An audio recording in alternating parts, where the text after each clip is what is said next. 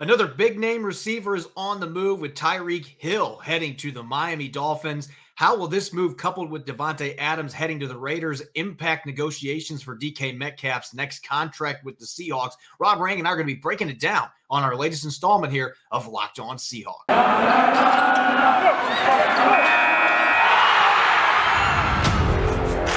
You are Locked On Seahawks, your daily Seattle Seahawks podcast part of the Locked On Podcast Network. Your team every day.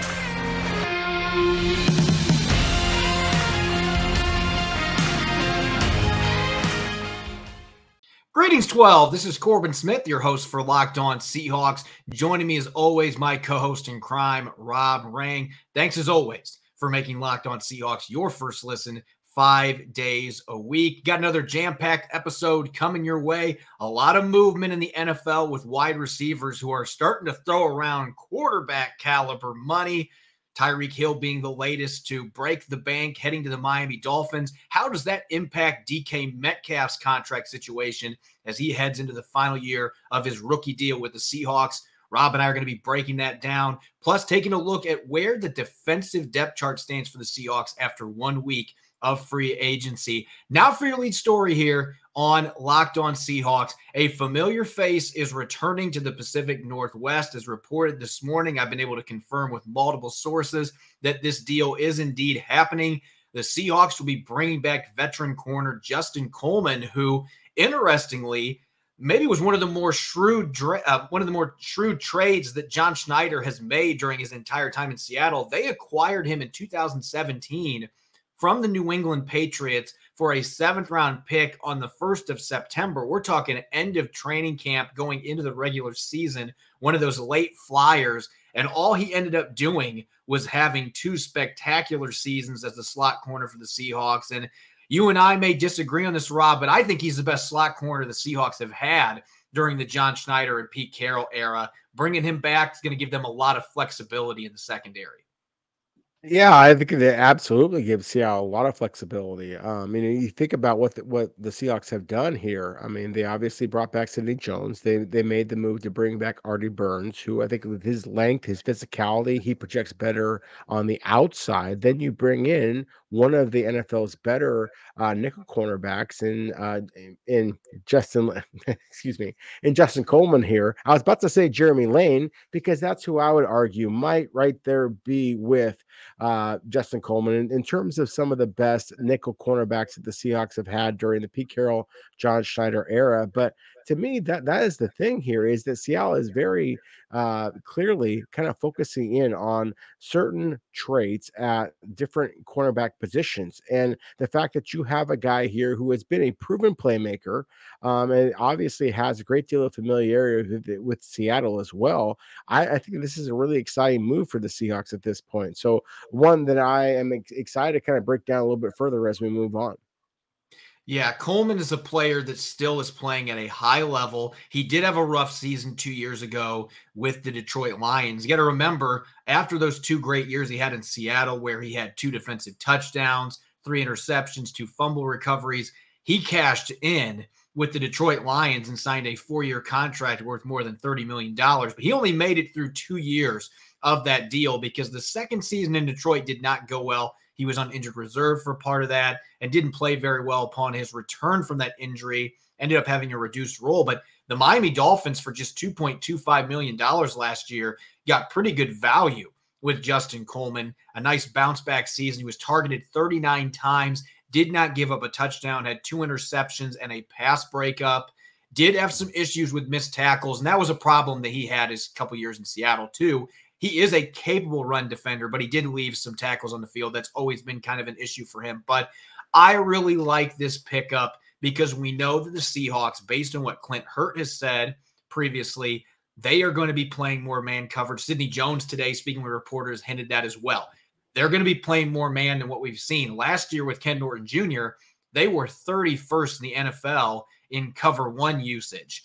So they very rarely played man coverage compared to the rest of the league. That's going to change, especially with Sean Desai now being on the staff. In Chicago, they played quite a bit of cover one, and that's typical for Vic Fangio schemes. You're typically going to see more man coverage like that.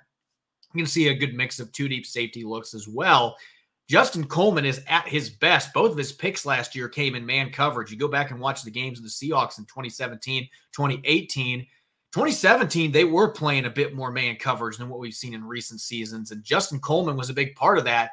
And so he gives them that flexibility. He could be your every down slot guy in the nickel, or you could do some mixing and matching. Maybe a player like Ugo Amadi, who is not as good in man coverage, doesn't change direction quite as well, but is really sound in zone coverage. There may be certain opponents you game plan and you're going to use him a bit more out there in the slot, or maybe Marquise Blair. Artie Burns played quite a bit in the slot for the Bears under Sean Desai last season.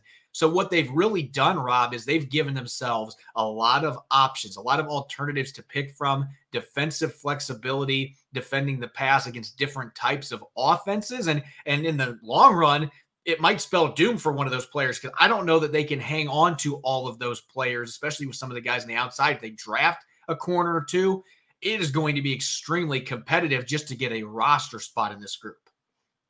It is, and and I, I love that you kind of mentioned that if they draft somebody, of course, I'm going to kind of try and chime in here with, with what I think that this means from a Seahawks draft perspective.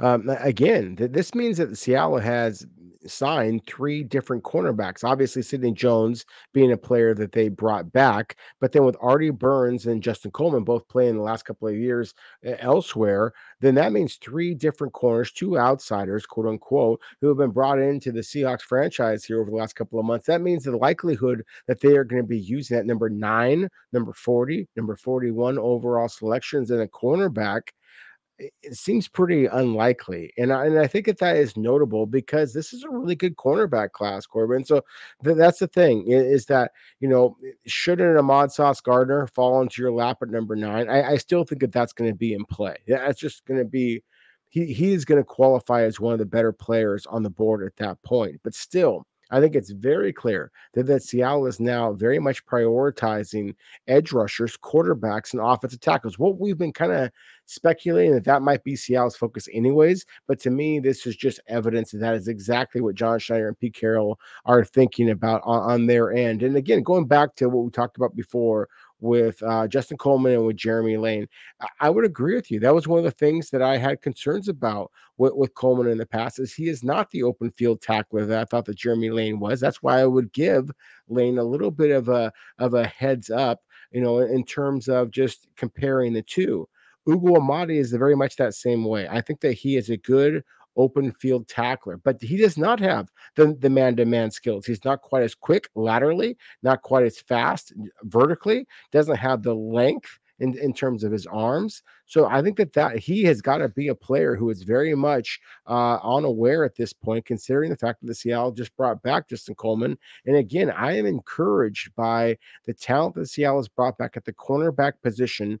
We do expect Seattle's pass rush to be a little bit better. Again, I'm a big fan of the of Nwosu from the Chargers, and I do think that Seattle is going to be investing a relatively early selection, perhaps as early as number nine overall in that pass rush and making it a little bit easier on Seattle's cornerbacks to be able to play that man to man position that you described before.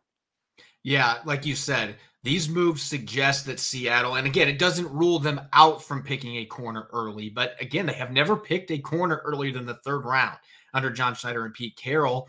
And this suggests to me bringing in these veteran corners that are good scheme fits, they might not necessarily be wanting to use an early pick at that position. Nonetheless, they have given themselves options. You have players that have different skill sets that may be good fits against different types of offenses. And you know, Sean Desai is going to want to mix and match some of these players out there when they're in nickel and dime sets. And so it's going to be really fun to watch. Again, a lot of options. Speaking of options, you never have a shortage of options when it comes to Built Bar. If you haven't tried Built Bar Puffs, you're missing out. One of the best built bars on the market, protein infused marshmallows. They're fluffy, they're marshmallowy, not just a protein bar. They're a delicious treat covered in 100% real chocolate. Puffs are going to be a fan favorite and a lot of incredible flavors as well coconut marshmallow, banana cream pie. So delicious. All built bars are covered in 100% real chocolate, low calorie, high protein. These are going to replace your candy bars. Four grams of sugar, four net carbs, and 17 grams of protein. Regular built bars come in a bunch of amazing flavors too coconut, coconut almond, peanut butter brownie they're always coming up with new flavors. If they think a flavor might be good, they're going to make it and it's going to be delicious. Go to built.com and use the promo code LOCK15 and get 15% off your order. That's LOCK15 for 15% off at built.com. You're listening to the Locked On Seahawks podcast. I'm Corbin Smith, joined as always by Rob Rang. Thanks for making Locked On Seahawks your first listen five days a week. And make sure to check out the Locked On NFL podcast, streaming five days a week on YouTube. Expert analysis for all 32 teams, five days a week. Again, that's available streaming on YouTube. You can also check out the audio versions on all major platforms. Let's talk receivers here, Rob. And DK Metcalf, the most high profile player in the Seahawks roster that is entering a contract year, the final year of his rookie contract. He's put up gaudy numbers the last three years. He was a second team All Pro selection at just 22 years of age two years ago. Broke Steve Largent's single season record for receiving yards, two years with 10 plus touchdowns. He's just been spectacular since they drafted him late in the second round out of Ole Miss a few years ago. And this has been a contentious topic for a while because the Seahawks typically are not a team that throws the football near as much as a lot of other teams in the league. And they've already invested a ton of money in a new contract for Tyler Lockett. Now you've got Davante Adams and Tyreek Hill changing teams and signing record breaking contracts, both of them getting quarterback money. DK Metcalf, just 24 years old. It feels like if the Seahawks are going to do what Pete Carroll said they're hoping to do yesterday and getting him locked up quickly, it is going to be for a lot of money. A lot of money, as, as you said, quarterback money. And let's let's put that in perspective.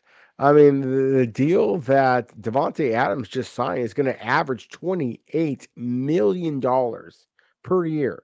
The, the deal that Tyreek Hill just received from the Miami Dolphins after getting traded from the Kansas City Chiefs. If you weren't paying attention on a random Wednesday in March, Corbin, then oh my goodness, you know, Cheetah the the NFL's fastest, most explosive receiver, with all due respect to DK Metcalf, just got traded from the Kansas City Chiefs to the Miami Dolphins, and he has signed for a, a, a contract that's going to give him $30 million per season.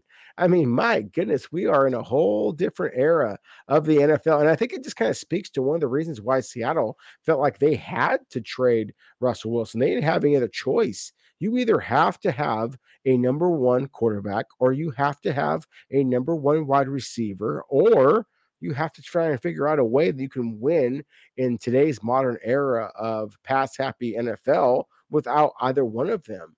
And I think that Seattle made the choice with the younger, more gifted, frankly, receiver in DK Metcalf than the obviously older, obviously more proven as well quarterback in Russell Wilson. I mean, they kind of Uh, were, were put in a situation where they had to make a choice, and they did make a choice. And their choice was DK Metcalf. So I, I think this is fascinating because Seattle is very much going to be in a position where they're going to have to give DK Metcalf an incredible amount of money. But at the same time, if he deserves that kind of money, then he is going to have to prove it now that he does not have a quote unquote number one caliber quarterback, whether it be Drew Lock, whether it be a rookie in this draft class, whether it be Geno Smith, whether it be Jacob Eason, whether it be Baker Mayfield somebody is going to be throwing the football to DK Metcalf. And if he is going to deserve the type of money that we just saw Tyreek Hill and Davante Adams sign with their respective clubs, and then DK Metcalf is going to have to have a spectacular season in 2022 for the Seahawks. And that's the thing is the Seahawks fans should be just, you know, excited about what this means because a motivated, a hungry DK Metcalf, I mean, all we've seen is just DK Metcalf just normally. Yeah, a guy who is that much more committed could wind up being the NFL's best, the wide receiver position. And let's be real, everybody who's watched this guy, haven't you thought this guy could be the best? And that's what the Seahawks are excited to see if he is going to actually live up to all of that potential this upcoming season. And for those that, and I've seen plenty of people on social media bring this up, those that don't think DK Metcalf would be worth 24, 25, 26 million dollars for per year. Have you watched the highlight reels? Have you seen the plays that this guy makes? And also the fact he's only 24 years old and he's still raw as a route runner. They still got a lot of room to grow. he played most of last season with a uh, with a bad foot, and he still had almost a thousand receiving yards and more than 10 touchdowns. And oh, his quarterback was out for three games too, and really was out six because when he came back, he wasn't the same quarterback. He was not healthy, wasn't throwing the football effectively. So there are a lot of reasons why it would make sense for the Seahawks to break the bank here, even with Tyler Lockett's contract situation, with him just signing a big extension. You lock up your great players, and they now are going to have the financial flexibility to do that because even though they've got Russell Wilson's dead cap hit on the books this year, next year, there won't be any money for Russell Wilson that's on the books. They're going to have well over 100 million cap space.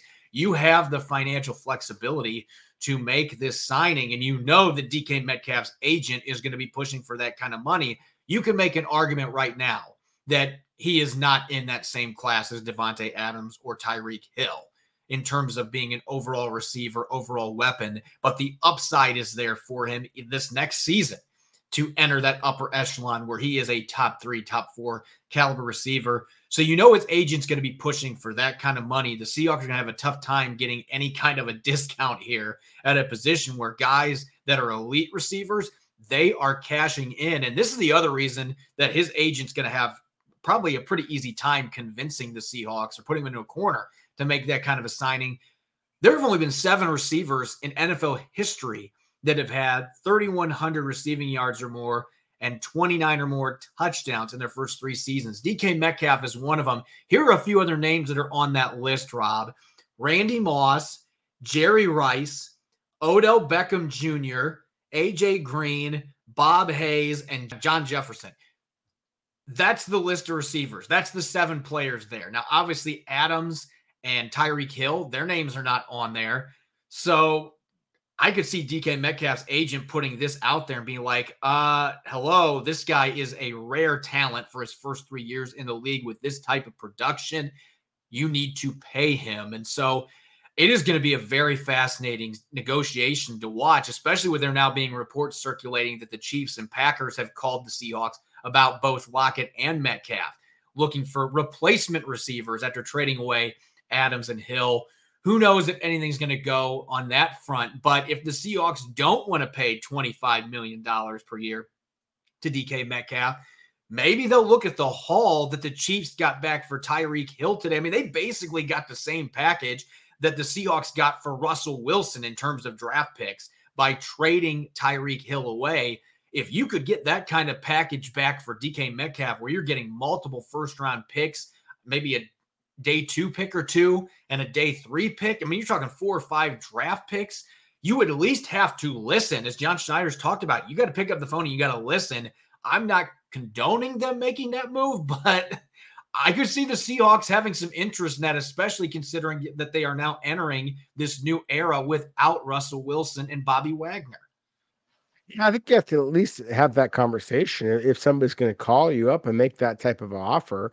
Um, you know, I mean, as you just explained, Corb, I mean, he's 24 years old. I mean, the numbers that you were just uh, explaining, the, the seven names that you just listed, I mean, half of those guys are Hall of Famers, and most of the other half ha- aren't qualified yet to be Hall of Famers. Uh, you know, and, and so that's the thing is, is that we were talking about truly rarefied air with with this guy DK Metcalf. And that's one of the things that remains to be seen is how well he is going to do when he doesn't have a quarterback of the caliber of Russell Wilson. But at the same time, that, that's one of the things that Pete Carroll has been kind of talking about here on the local airwaves is that you don't necessarily have to have an elite caliber quarterback to win.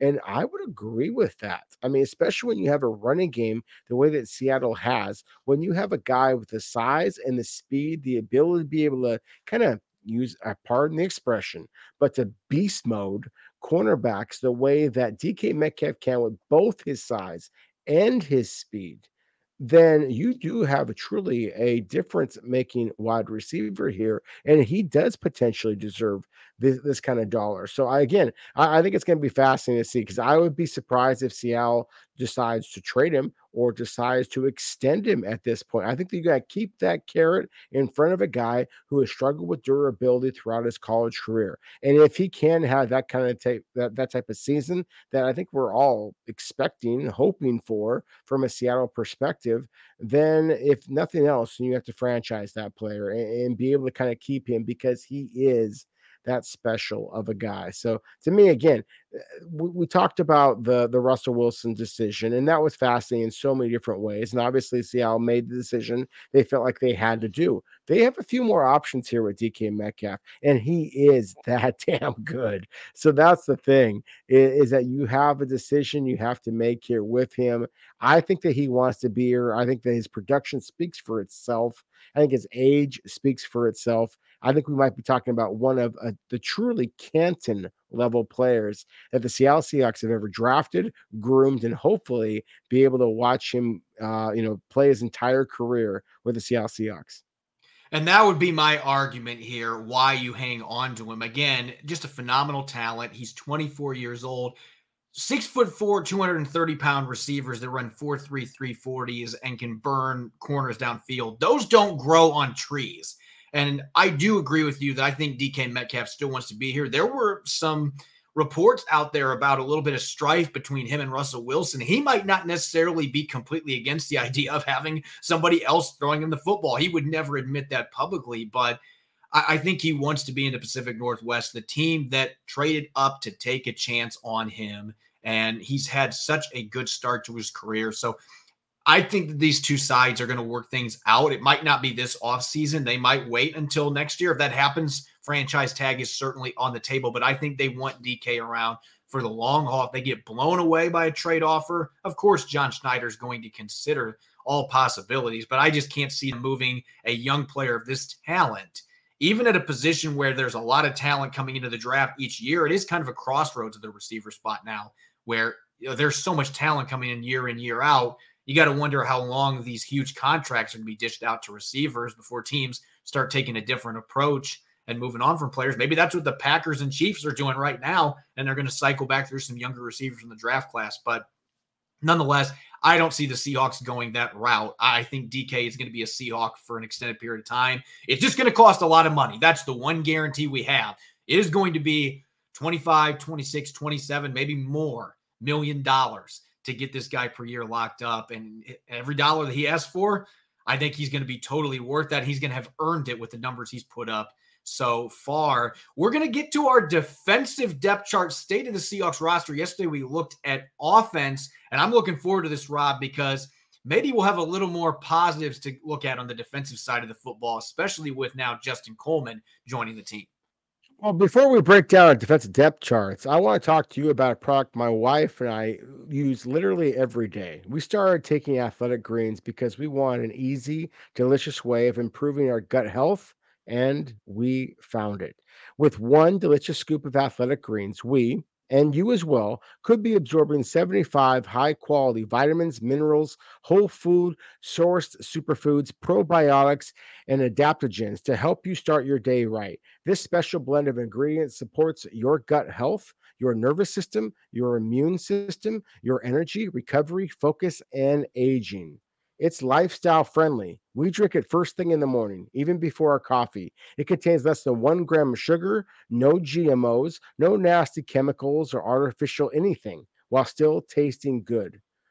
We've experienced better, sounder sleep and recovery. It supports mental clarity and alertness. It's the one thing with the best things. Athletic Greens uses the best of the best products based on the latest science. Right now, it's time to reclaim your health and your and arm your immune system with convenient daily nutrition. It's just one scoop in a water every day. That's it. No need for a million different pills and supplements to look out for your health. To make it easy, Athletic Greens is going to give you a one free one year supply of immune supporting vitamin D and five free travel packs with your first purchase. All you have to do is visit athleticgreens.com backslash NFL network. Again, that is athleticgreens.com slash NFL network to take ownership over your health and pick up the ultimate daily nutritional insurance. You're listening to the Locked On Seahawks podcast. I'm Corbin Smith. Joining me as always for our Wednesday episode, Rob Rang. Thanks for making Locked On Seahawks your first listen five days a week. Yesterday, Rob, we we do this a few times during the offseason, a bit of a roster reset, a state of the Seahawks. We were looking at the offensive depth chart, quarterbacks, receivers, offensive line, tight end, all the position groups, and we put the players into tiers, five different tiers all pro, Pro Bowl caliber, quality starter, viable reserve, and fringe player. Again, that is not meant to be an insult. All these guys are remarkable athletes, the best of the best. But there are always going to be players that are bottom of the roster that are battling for one of those final spots on the 53 man roster. And we talked a lot about how on offense, it seems like there's a lot of players that are in those bottom two categories, a lot of viable reserves and a lot of fringe players. It feels like if you look at the defensive side of the football, especially with the addition today, we don't have Justin Coleman on our chart, but Justin Coleman is a proven slot corner with multiple teams, including his two years with the Seahawks. Played well in Detroit for a year. Last year had a really solid season with the Miami Dolphins. And so I would put him in that cornerback group as another one in the gray, a quality starter if you're looking at slot. And so they've, to me, they've got a bit more talent. You've got one guy with clear all pro talent in Jamal Adams. I think you could make the argument that Quandre Diggs is bordering on that category, being a two time Pro Bowler the last two seasons. And you've also got Jordyn Brooks, who got an all pro vote that is an ascending young talent that looks ready to take the torch from Bobby Wagner. So there are a lot of names on here that have Pro Bowl caliber potential, or at the very least, are quality starters. And a few of the additions they've made are guys that I think can make an immediate impact for this defense. I 100% agree with you. I mean, that's the thing is like, you know, you, you, look at Seattle statistics from a year ago, you would argue that Seattle's defense needs the most work. But considering the trade obviously made, sending Russell Wilson to the Denver Broncos, um, you know, and and the fact that Seattle has not brought brought back either Duane Brown or Brandon Shell, just kind of raising some questions about the offensive tackle position. I would argue the offense is the bigger area of concern right now than the defense. I, I really like what what Seattle has done um, in, in, their front seven here. They, they brought back Al Woods. You you you sign Uchenna Nwosu, who I think is going to absolutely be a difference maker for the Seahawks. We talked about earlier to just in today's show, of course, that that Seattle has now brought back three cornerbacks. Um, so completely uh, changing their cornerback room, and then as well as safety, bringing back Quandre Diggs as well. I, I really look at this spot uh, or, or, this positional group as far as the defense, and I just still think that you have to do something at that off-ball linebacker position. And I, I think that at least on paper, you have to do something. I, I should kind of take a step back there. The, the Seahawks know better than anybody what they believe in with Cody Barton and Ben Burr-Kirven, what what they know about Jon Rhattigan and his uh, ability to come back from that that significant knee injury from a year ago. But at the same time, I like this linebacker class. I think that it's better than people want to give it credit for. Um, and then as far as the edge rushers, again, I think that the fact that you you sign Nwosu right off the bat, then this is not an area of, of huge concern but we know the way that you have to compete in today's NFL, Corbin. So, so maybe that still suggests you have to get one more edge rusher. But still, I think just looking at the depth chart right now as it stands, a week after free agency began, there's still some areas of concern, but also some areas that Seattle has done some legitimate work and deserves a little bit of kudos for the uh, the, the signings that they've made so far.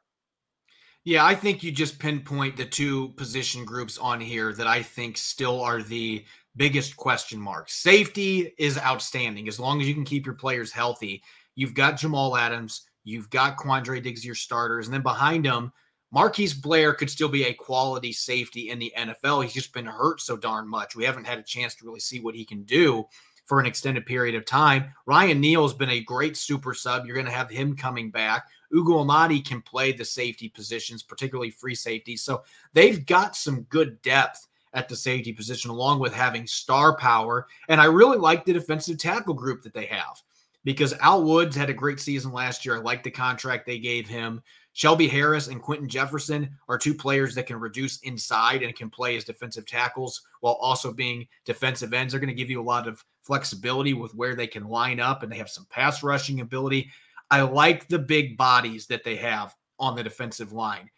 You mentioned adding an edge, though. I think they need to add at least two more, whether that's through free agency or the draft, because you look at their starters, especially they're going to be leaning towards more of a 3 4.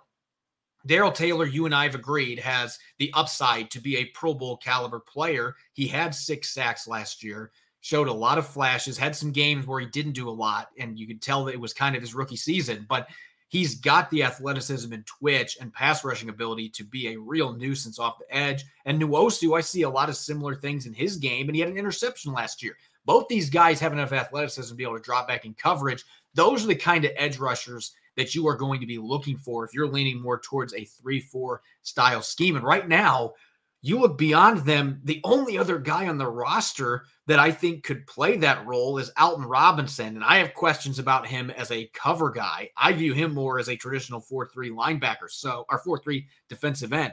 So they're going to need to add some other players to the mix that have the ability, the juice to rush off the edge while still being able to drop back in coverage. I, wouldn't be shocked if they draft two guys at that position because I don't see a lot of free agent options that make sense. There are a lot of guys past the age of 30 that I wouldn't be signing given where the Seahawks are at right now.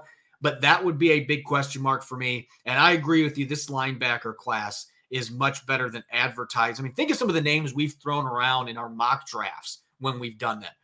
Georgia. I mean, Georgia's got like 18 good linebackers in this draft class to pick they from. Do. Channing Tindall, uh, Quay Walker. There's a kid from Montana State, Troy Andersen, I think would be really fun in Seattle with his background yep. playing multiple positions and his freakish athletic traits. There are a bunch of other guys in that day two, early day three window that would make sense. And Cody Barton might be your guy. I mean, he looked good the last two starts last season, replacing Bobby Wagner, but we have not seen him out there near enough for me to jump to the conclusion that, you know what, that's your that's your replacement for Bobby Wagner. I need to see him go out there and beat out a rookie or beat out a free agent that is brought in that's got starting experience. And he's got to be able to prove that he can play a full season as a defensive starter. He has not had the opportunity to do that. And so I'm hesitant to say that's your guy. He could be this just looks to me like a position group, though, that regardless, you're going to need to add some capable bodies to compete against him. If Ben Burr-Kirven comes back healthy, Jon Rhattigan might be your wild card there, a guy the Seahawks really like. If he can come back successfully from his torn ACL, they need to add another body or two, though, at that position. So to me, those are the two most notable areas to address. And I still think drafting another outside corner would make a lot of sense, too. No, I, I agree. I, I think that always adding cornerback talent, especially in a draft class as good as this one, would make some sense. Uh, but again, I, I, think that we just basically, uh, you know, identified the, the, two positions that we can expect the Seattle to invest a draft pick in. Seattle right now has eight draft picks, of course, in the 2022 draft class, including number nine overall, number 40 overall, number 41 overall.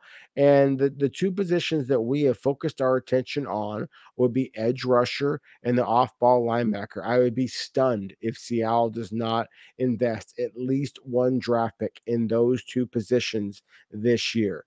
So to me, that's what it all comes down to, Corbin, is that the, the, the draft fans out there who are listening to our podcast and, and, start watching some tape. I talked to a general manager a couple of days ago who said that he thought there could be 10 edge rushers who are drafted in the first round let's just be clear there's 32 picks in the first round. If 10 of them are dedicated to one position, then oh my goodness, that just speaks to what a remarkable draft class this is at pass rusher and why Seattle probably has to be a little bit of a, a betting favorite to use number nine or 40 or 41 or perhaps two of the three on edge rushers because this draft class among edge rushers is really that special. And I'm going to throw one other position out there that might be a wild card with one of those first three picks they have in the first two rounds because I don't think there's great depth necessarily this year at defensive tackle, but there are some really intriguing three tech, five tech hybrids that are going to be available in those first couple rounds that could make a lot of sense for the Seahawks. And Al Woods is going to be 35. He is not a long term solution for the Seahawks. Poona Ford's entering the last year of his contract. Maybe that's a player they prioritize extending this offseason, but he's going into free agency soon. So that is a position group that I could see if Seattle finds a player like, let's say Perrion Winfrey ends up falling into their lap early in the second round with one of those two picks they've got. Then I could absolutely see John Schneider picking him because Winfrey would be a good fit as that three tech spot playing in your three four alignment. And if they're playing some of their four man front stuff, you can play him as a big end. He's got enough athleticism to be able to do that. So I think that there are some interior players that could make a lot of sense for the Seahawks. I just don't view it as their greatest need. But if you're going by best player available and looking more long term than short term, then that absolutely would be a need for them to consider here.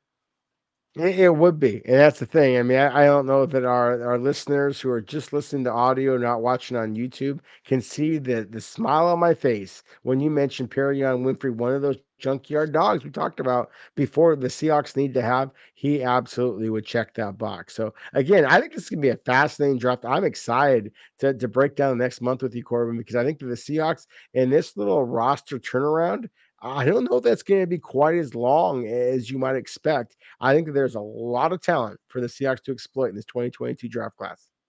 Yeah, it's going to be really fun to see how this process plays out. We've still got a lot of free agency ahead of us, still a number of players the Seahawks could be bringing in their own free agents, outside free agents. We don't know what's going to happen on the quarterback front.